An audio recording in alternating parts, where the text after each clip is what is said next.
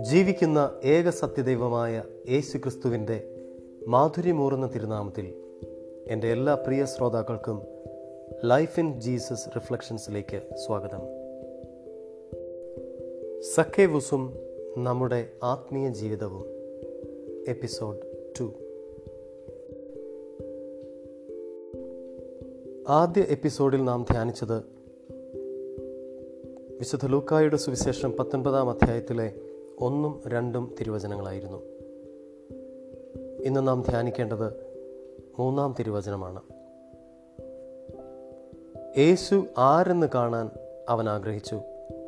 പൊക്കം കുറവായിരുന്നതിനാൽ ജനക്കൂട്ടത്തിൽ നിന്നുകൊണ്ട് അത് സാധ്യമായിരുന്നില്ല. മൂന്നാം തിരുവചനത്തിന്റെ ആദ്യ ഭാഗം ഈശോ ആരെന്ന് കാണാൻ അവൻ ആഗ്രഹിച്ചു എന്നാണ്.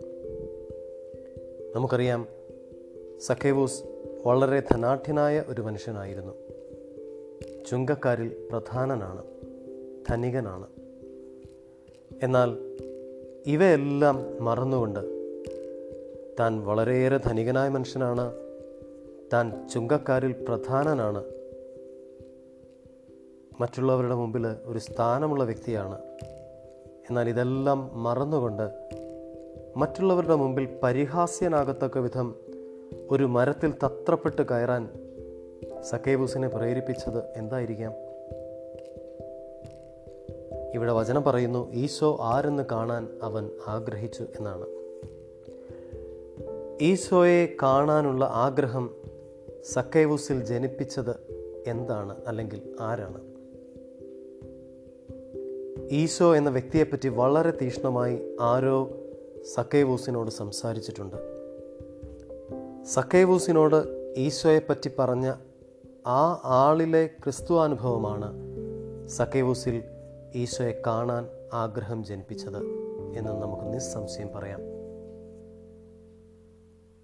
റോമാക്കാർ എഴുതിയ ലേഖനം പത്താം അധ്യായം പതിനേഴാം തിരുവചനം നമുക്ക് എല്ലാവർക്കും അറിയാം. വിശ്വാസം കേൾവിയിൽ നിന്നും കേൾവി ക്രിസ്തുവിനെ പറ്റിയുള്ള പ്രസംഗത്തിൽ നിന്നുമാണ്. അപ്പോൾ ഇവിടെ സക്കേവൂസിനോട് ക്രിസ്തുവിനെ പറ്റിയുള്ള ആ സുവിശേഷം അറിയിച്ച ആ വ്യക്തി ഈ വചനത്തിൽ മറഞ്ഞിരിപ്പുണ്ട്. എന്നാൽ അതാരെന്ന് നമുക്കറിയില്ല.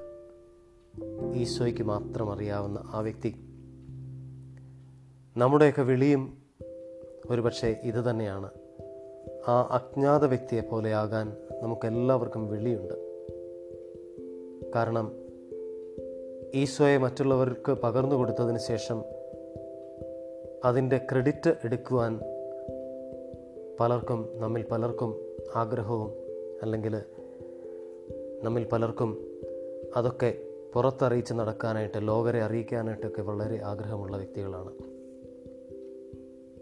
എന്നാൽ ഇവിടെ സക്കേവൂസിനെ ഈശോയെ അറിയാനുള്ള ആഗ്രഹം ജനിപ്പിക്കാനായിട്ട് സക്കേവൂസിനെ ആ ആഗ്രഹത്തിലേക്ക് എത്തിച്ച ആ അജ്ഞാത വ്യക്തിയെപ്പോലെ ആയിത്തീരാനാണ് നമുക്കെല്ലാവർക്കും വിളിയുള്ളത്. മൂന്നാം തിരുവചനത്തിന്റെ രണ്ടാം ഭാഗം ഇങ്ങനെയാണ്. പൊക്കം കുറവായിരുന്നതിനാൽ ജനക്കൂട്ടത്തിൽ നിന്നുകൊണ്ട് അത് സാധ്യമായിരുന്നില്ല. അപ്പോൾ സക്കേവൂസിന് പൊക്കം കുറവായിരുന്നു. അതുകൊണ്ട് ജനക്കൂട്ടത്തിൽ നിന്നുകൊണ്ട് അത് സാധ്യമായിരുന്നില്ല. ഇതാണ് വചനം പറയുന്നത്. ഈശോയെ കാണണമെങ്കിൽ ജനക്കൂട്ടത്തിൽ നിന്ന് പുറത്തു പോകണം എന്നുകൂടി ഇത് നമ്മെ പഠിപ്പിക്കുന്നു. ചിലപ്പോൾ നമുക്ക് ക്രിസ്തുവാനുഭവം സാധ്യമാകുന്നത് ജനക്കൂട്ടത്തിൽ നിന്ന് മാറി നിൽക്കുമ്പോഴാണ്. ജനക്കൂട്ടം ചെയ്യുന്ന പൊതുപ്രവർത്തികൾ ചെയ്താൽ ഒരുപക്ഷെ ക്രിസ്തുവിനെ നമുക്ക് കാണാൻ സാധിച്ചെന്ന് വരില്ല.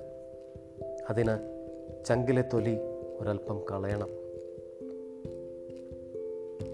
അപ്പോൾ ഈ വചനം നമ്മെ ധ്യാനിപ്പിക്കുന്നത് ഈശോയെ കാണാൻ നമുക്ക് ആഗ്രഹം ജനിപ്പിക്കുന്ന വ്യക്തികളെക്കുറിച്ചാണ്. ഒപ്പം ജനക്കൂട്ടത്തിൽ നിന്ന് മാറി നിന്നെങ്കിലേ ഈശോയെ നമുക്ക് കാണാൻ ഒരു പക്ഷേ സാധ്യമാവുകയുള്ളൂ എന്നും നാം ഈ വചനത്തിന്റെ മറവിൽ ധ്യാനിക്കണം. അടുത്ത എപ്പിസോഡിൽ നമുക്ക് തുടർന്നുള്ള വചനങ്ങൾ ധ്യാനിക്കാം. ദൈവം എല്ലാവരെയും സമൃദ്ധമായി അനുഗ്രഹിക്കട്ടെ.